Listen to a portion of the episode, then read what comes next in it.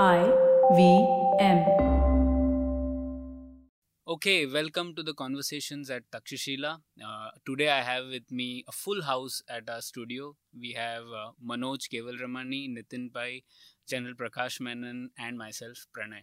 So today the biggest news that's sort of doing the rounds is about the trade negotiations which are going to take place between the US and China in Washington DC and there's a lot of tech angle to it of of this trade war as well.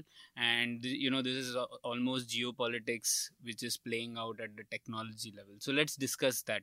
Manoj what do you have to say about this? Hi. Yeah um this is so the technology aspect of this is the most sort of is the trickiest and the most complex aspect of it. Um it's what's going to mean that this continues for a very very long time. Um, the conversation that's going to happen today is going to revolve around trade and the chinese buying more american goods um, and promising certain structural changes uh, which has some impact on technology uh, but otherwise promising changes like changes to the foreign investment law, um, improved intellectual property rights protection, and all those sorts of things. Um, again, these are sort of changes which are going to be coming in the future. So it's about um, what can you, how do you verify these? How do you ensure that some of these changes actually take place and make a difference? Um, so that's what's going to happen today in DC. Um, I am not very optimistic of any sort of concrete deal coming out of any of these meetings at the moment. Um, but the technology aspect of it is what is the sharper competition. Um, we've seen that um, the US has formally put in a request for the extradition of Meng Wanzhou, um, who is Huawei's CFO.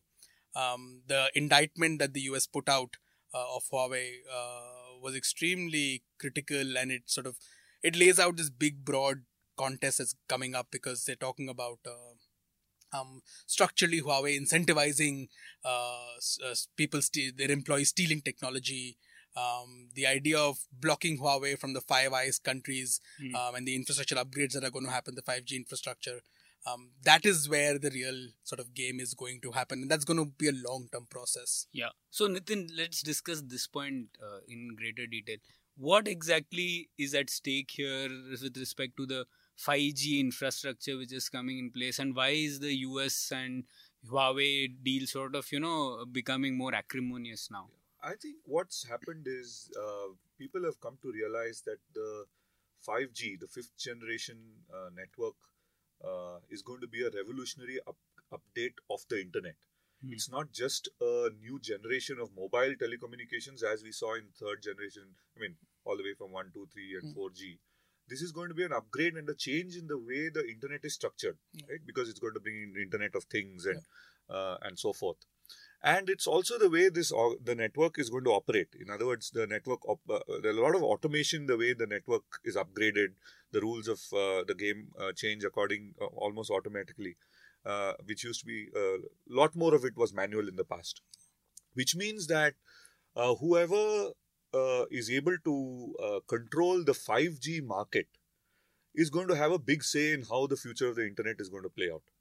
Americans have realized this, and I think the the the uh, massive action against Huawei is a late realization of this fact. I think they were realizing that this is going to happen, but now that the 5G uh, uh, networks are going to be rolled out in the next few months in many countries, uh, the alarm bells have started ringing. So they've started acting against Huawei. But I think we should look at this action against Huawei in the context of a larger game. You know, a lot of us here, including in this room, we've been looking at this Belt and Road initiative as something which is about ports and railways and uh, dumb roads infrastructure and some, dumb infrastructure yeah. or the physical infrastructure of the past. Yeah. It is that. Hmm. We've been also saying that look, what does it make sense for them to build a uh, port out in nowhere in some part of Eastern mm. Europe and all of that, which is true. Those facts remain. But I think what we've not looked at as part of this whole Belt and Road initiative is what they call the digital Silk Road. Mm. And I think that little plan encapsulates a Chinese uh, ambition to take over the internet. Mm. Now, I don't think they'll be able to take over the internet in itself, right? But they might be in a position to dominate a large part of the internet and create a sphere of influence which is uh, dominated by China. Mm. It's a Chinese sphere of influence on the internet. And because the 21st century is going to, I mean, it's an information age, this is what matters more. Mm. Because, you know, I like to look at it as uh, what is the what is the advantage that accrues to uh, England and the United States Hmm. because of most of the world speaks English, carries out big, business in English. There are necessary advantages. I think China is trying to aim at similar advantages in the network space, Hmm. where the the information space, the uh, equipment technology, use Chinese equipment, use Chinese networks, use Chinese protocols, choose Chinese standards. And regardless of who actually produces the equipment, ultimately, you know, China benefits at a very strategic level. And I think that's what they're trying to do. Hmm. And, and I think the, what the US is trying to do now is to prevent that outcome from coming about. Hmm. Because Huawei is already the largest uh, telecom equipment manufacturer in the world. And they're the only guys who, have, who saw increasing market share in the last couple of years also. Right? So China has the technological, economic, and political power to go there. One thing, if China comes to a small country and says, look, here's million dollars in foreign aid, uh, which we are going to give it to you as part of the Belt and Road Initiative, you can use this money to buy, to set up your information infrastructure, Hmm. uh, which you, you know, basically this is a line of credit against buying of Chinese equipment. And Huawei and ZTE and all the Chinese manufacturers are there. So you install your uh, 5G network using this money and you pay us back in good time. Hmm. Now, China has achieved many uh, goals at one shot. You, you know, it's been able to uh, bring a foreign country into its sphere of influence politically. Uh, the economics might even create a debt trap. More importantly, the network becomes a Chinese plant. So, what advantage would they be able to weaponize this? For example, is that a kind of uh, I think or what? weaponizing is a way too distant kind of a thing. I think in strategic terms, it's about acquiring power over a certain sphere, Hmm. And what you do with this power is is matter of strategy. You can use it coercively. You can use it as an inducement. You can use it to deter. Hmm. Uh, some other g- big power from uh, in your sphere of influence and so on. Hmm. Weaponization is, I would think, even in Chinese terms, it's a failure of strategy. If you have to fight a war, Hmm. that means your strategy has failed. Hmm. And That's Sun Tzu. Yeah, I mean, I think I think it's also a political advantage. Just straightforward, your narrative becomes more dominant. Um, uh, if in Af- if in countries of Africa where it's uh, your companies which is which are building all this infrastructure and your models of uh, internet governance are followed, which essentially means certain sensitive things sensitive things get set, uh, censored. Um, it gives better control options for governments in these countries.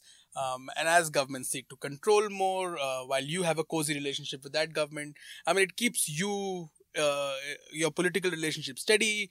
It keeps a certain bent of government which will be more favorable to you as opposed to the West in that country, Hmm. um, and it gives a certain control over the entire narrative. Yeah, and I just want to uh, say one little thing.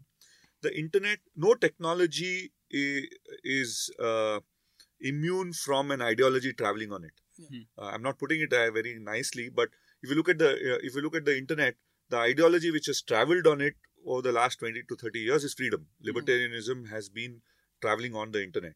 Now, dominating the internet in the way China has done into into in terms of its rules of the game, in terms of surveillance technology, social credit, and so on, has created a mechanism for authoritarianism to also travel on the new uh, uh, new internet, Hmm. and that's what we have to be very cautious of. But you know, uh, I would think that what we are actually witnessing is already part of an ongoing struggle, and now we are witnessing the struggle about the domination in cyberspace, and that's where 5G actually comes in, where China seems to enjoy an advantage because it seems to be cheaper. It seems to be telling people that this will be economically much more viable to you.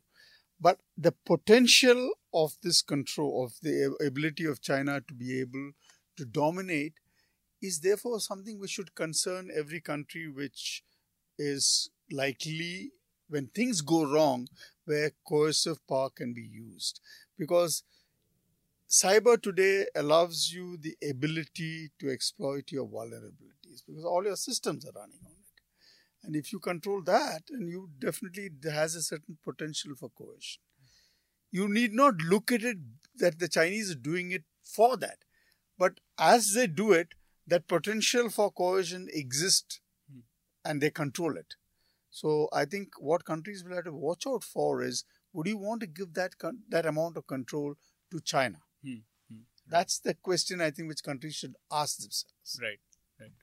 So uh, we'll come to the India angle towards the end, but I want to ask the three of you specifically about this relationship between Huawei and the Chinese government. Nitin, I remember you don't an think article. I don't know where the daylight ends. You know whether there's Yeah. daylight between the two. Yeah. I don't know where Huawei ends and the Chinese government starts, and the other Yeah. way around. So- and uh, and under Xi Jinping, even the pretense of uh, separating the private enterprise from party control from government ownership is gone. Hmm. So there's no. I don't think it makes sense to see uh, these entities any separate. Hmm. We have to assume, for all practical purposes, that it is a government-funded, party-controlled private enterprise. But I, I you know, I, I don't think this is only peculiar to China itself, Mhm. because the Americans can actually easily do it. Actually, although they might they might seem from the outside that they don't use their private enterprise for national security purposes, they certainly do. So any country would actually do it. The question is not that you know. I, I think when you look at it strategically, the idea of saying that no, these guys are private players, so they won't have any influence with government, whether it is with the China or whether it's with any with America, it would really for a strategic planner on the other side, you have to assume that they are one. Mm. But that because all this is going to affect you when things get bad, and when things get bad, there's nothing stopping the government of a country from using a private entity for for strategic purposes. I don't think that's I think the difference probably with the Chinese is that they, you don't need to wait for things to get back. yeah. The linkage you're is right. the linkage is so it's already deep. there. It is so deep, uh, and it's also sort of uh, why it's also in some ways troubling is that uh, uh, there is a transfer of data that can happen very easily. There is transfer of expertise from one company to the other company with the government acting as a conduit, um, and that again in in an American context, in a Western context. Because of competition between enterprises is far more difficult. In a Chinese context, since everything is so linked with the government at the heart of it, or the party at the heart of it, that some of this transfer of data can happen quite easily. So while you might be cooperating in one area, um, uh, while, while you might be competing in another, so like you might be cooperating in 5G, but you might be competing on, say, autonomous vehicle technology, the transfer of data will happen fairly seamlessly, uh, if not entirely seamlessly, but it will happen more or less. And that is probably going to be far more difficult in the Chinese context. Manoj, you remember something happened with Tencent? What's what's the Tencent angle? Tencent ran fall of the Chinese government. Yeah, so last year uh, it ran fall. Again, this is a lot of this is uh, there's no real reason, but uh, from the, official reasoning is that uh, the gaming industry took a hit because regulators decided that it was creating social problems, given that lots of children were involved, getting addicted, and it was creating issues. Um, and therefore, there was this crackdown on gaming with uh, real name registration, uh, with registra- with uh, limitations of the number of hours that you could use these products. Um, and there wasn't a clear decision for months on end while the regulators sort of cracked down on this, on the use of gaming. And Tencent had certain games which was about supposed to come out, which are sort of breakthrough games for them. They wouldn't get the license permit to get these games out, and that led to the stock price sort of tumbling because gaming is their biggest part. It's the biggest part of their portfolio. Um, months later, Tencent sort of had their own sort of policies where they would start using facial recognition and other technology to try and monitor how much time how much time children spent on their phones and how much time children spent playing these games, um, and that sort of eased some of this. Now, my sense is that a lot of this is shadow boxing at elite level, uh, which is leading to Tencent suffering. Um, because Tencent is still at a, if you look at it at a government level, it's still an important player for them on many fronts.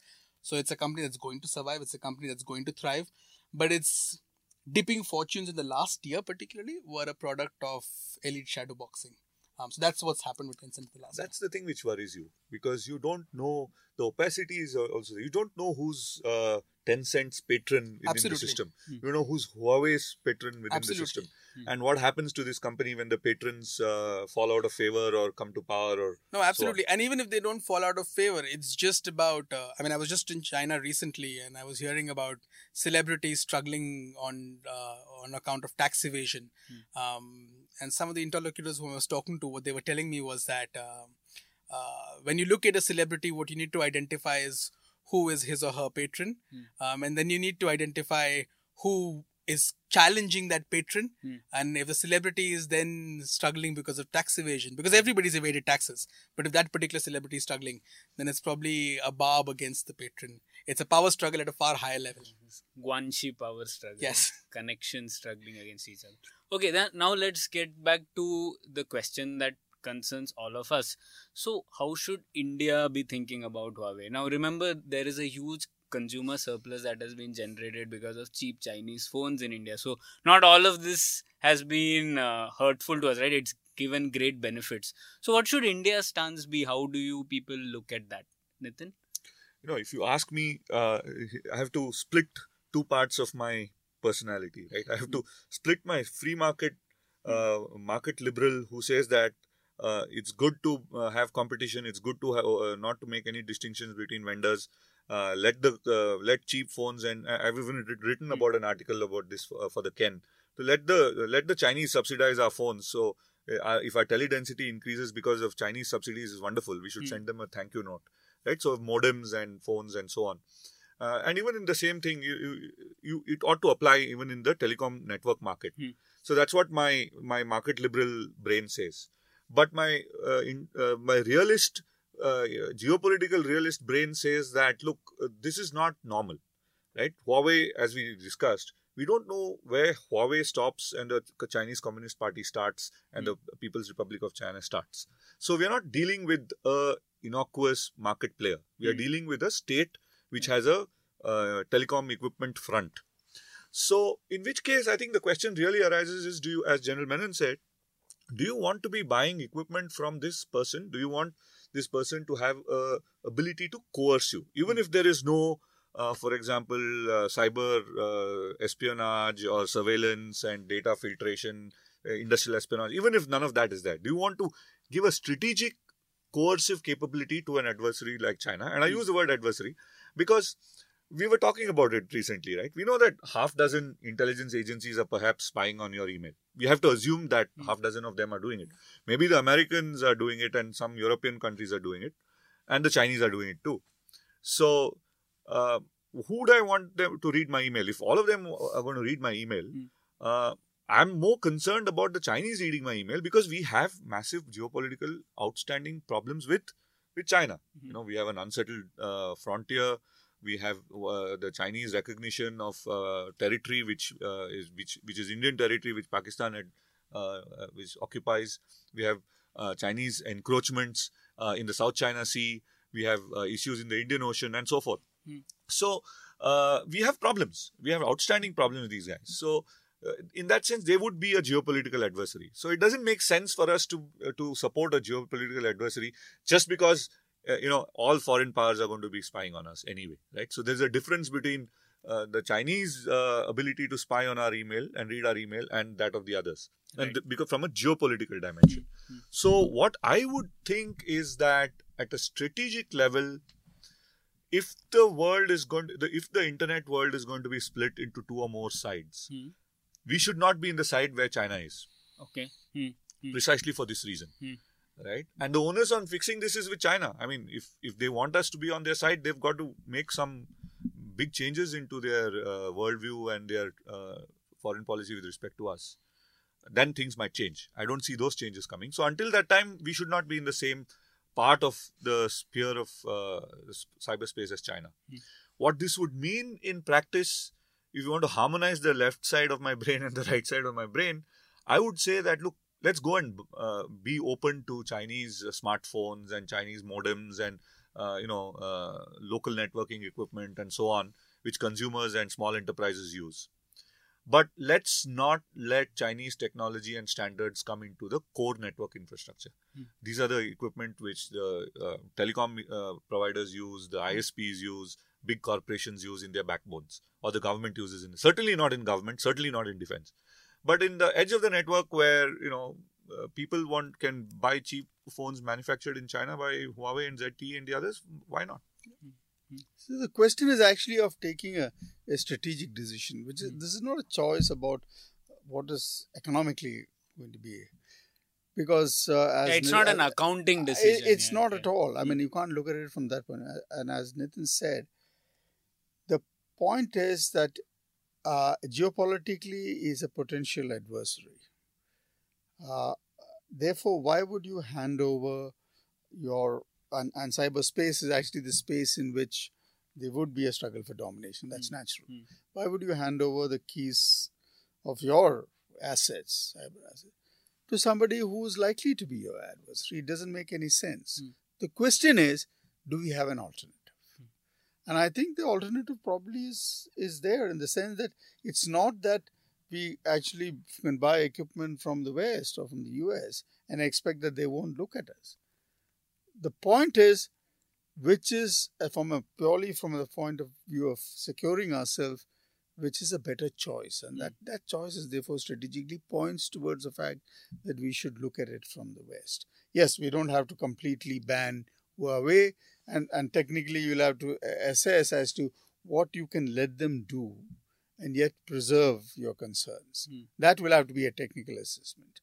But uh, we have to be certainly be cognizant of the fact that there's a lot of potential here because we are now moving into another uh, level of technology, which is 5G, which is actually one, which is at the moment uh, uh, Indian private enterprises and Indian government institutions would uh, find it actually uh, quite tempting to buy from Huawei. Hmm. So I I don't think this decision can rest with these institutions. It has to rest at the highest level, which is the Cabinet Committee on Security. They have to take this decision. And we are already seeing this debate taking place. There was just one news article in Business Insider, right, where there were arguments being made that India needs Huawei more than anyone else. They were smelling, kind of sm- thing, right? smoking some very strong stuff. Yeah. They're very small, very strong so stuff. they uh, it's already been conceded in the eyes of some that it's already yeah, we in fact, need I, it said that you can, you're, you're so far ahead, you can't actually now step back. Hmm. I think, that's. I think that's uh, I think that is one thing that we should be really wary about. Uh, I think it is very very important for India to realize that its market size, the data quality and variety that we can potentially offer for development of new technologies, um, and the fact that Chinese companies are under pressure in many developed countries puts us in a great position to actually bargain. Absolutely. This is not Hmm. something that we should throw away saying that, oh, because we need them and they can provide us this. Of course, we do. Hmm. Um, but at this point of time, given the way events around the world have been shaped and sort of the confluence of events gives India a strategic advantage, we're in a very strong bargaining position. And whatever we give as contracts, whatever option we take in terms of engaging, I agree with Nitin and General Menon on this. Um, we need to be negotiating harder to even give that inch. Um, that inch will benefit us, yes, of course, but we need to be negotiating far harder. Um, our data uh, for AI development is a massive, massive advantage which the Chinese are cognizant of. Um, so I think we need to negotiate very hard before we give away some of these things, or under no circumstances should we be saying that we need them more. Hmm. Um, Yeah, I mean, if uh, uh, Donald Trump has told, uh, has ordered that Huawei equipment shall not be used within uh, US 5G, he's already taken this out to all US allies will be prohibited, especially those Five Eyes Yeah. countries will be prohibited from using Huawei in their core network. Yeah. And most US partners are going to follow suit. So there's going to be massive pressure on uh, Huawei and Chinese uh, telecom manufacturing. You could look at this as a trade dispute, which is what we Mm. started off by saying. There is a trade element to this Yeah. because this is obviously going to benefit the non-Chinese vendors, the European and the uh, US vendors. But the trade is only secondary to strategy in this, right? And there is good there is good sense in what the Americans are doing.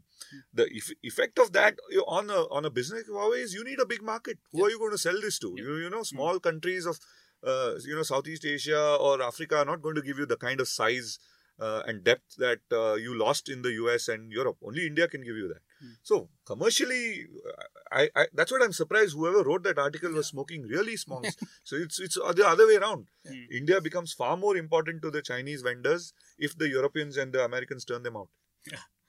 Okay, thanks a lot, uh, all three of you. And actually, this let's keep a close eye on this uh, space and especially the decision regarding 5G and what happens with Huawei. And the takeaway for me was especially that when we are dealing with Huawei, it's not just a market player we are dealing with. We are dealing with a market player, state player, party player, and probably a societal player as well. So, thank you all for joining. in. Hey, thanks, Pranay. thank you. Thanks.